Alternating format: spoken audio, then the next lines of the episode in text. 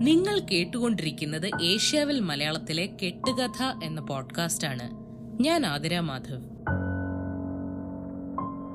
വയറ് നിറച്ച ആഹാരം കഴിക്കാൻ ആരാണ് ആഗ്രഹിക്കാത്തത്? പക്ഷെ മൂക്കുമുട്ട ഭക്ഷണം വിഴുങ്ങിയ നിങ്ങളെ വിഴുങ്ങാൻ നിങ്ങൾ ഉറങ്ങുന്നത് വരെ മച്ചിന് മുകളിൽ കാത്തിരിക്കുന്ന ഒരു അമ്മൂമ്മയുണ്ടെങ്കിലോ? ഇന്ന് ഞാൻ ആ യക്ഷി അമ്മൂമ്മയുടെ കഥ പറയാം. ബ്രസീലിലെ ജനങ്ങളുടെ ഉറക്കം കെടുത്തുന്ന ലാ പിസാഡിയറയെ കുറിച്ച് രാത്രി കിടന്നുറങ്ങാൻ നേരം ആരോ നിങ്ങളെ തന്നെ നോക്കുന്ന പോലെ തോന്നാറുണ്ടോ? മുറിയുടെ ഏതോ കോണിൽ രണ്ട് കണ്ണുകൾ നിങ്ങളെ തന്നെ നോക്കുകയാണോ എന്ന് സംശയിക്കാറുണ്ടോ? കയ്യിലെയും കഴുത്തിന് പുറകിലെ രോമങ്ങളും എഴുന്നേറ്റ് നിൽക്കാറുണ്ടോ? എങ്കിൽ യക്ഷിയമ്മൂമ്മ നിങ്ങളെ മച്ചിന് മുകളിൽ നിന്ന് നോക്കുന്നതായിരിക്കും.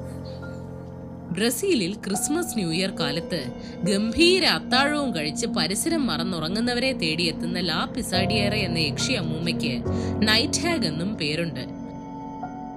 ഉറക്കത്തിനിടയിലായിരിക്കും അമ്മൂമ്മ നിങ്ങളുടെ അടുത്തേക്ക് വരുന്നുണ്ടെന്ന് നിങ്ങൾക്ക് തോന്നുക. മുറിയിലാകെ ചീഞ്ഞളിഞ്ഞ മണം പരക്കും. മുറിയുടെ ഇരുണ്ട കോണിൽ തിളങ്ങുന്ന രണ്ട് കണ്ണുകൾ കാണും. പതിയെ ആ ഇരുട്ടിൽ നിന്ന് നീണ്ട കൂർത്ത നഖമുള്ള ദ്രവിച്ച ചർമ്മമുള്ള ഒരു കൈ നീളും.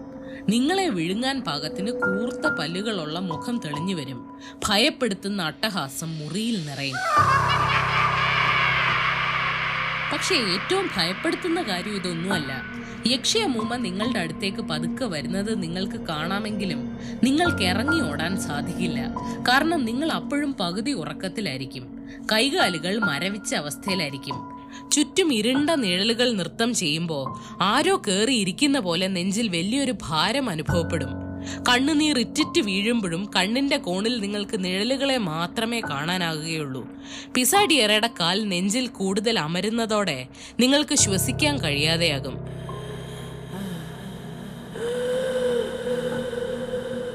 പിസാഡിയറയ്ക്ക് കനിവ് തോന്നിയാൽ വെപ്രാളത്തിൽ പിടയുന്ന നിങ്ങളെ വെറുതെ വിട്ടേക്കാം. കൈകാലുകൾ വീണ്ടും അനക്കാവുന്ന സ്ഥിതിയിലേക്ക് തിരികെ വന്നാലും സൂക്ഷിക്കണം.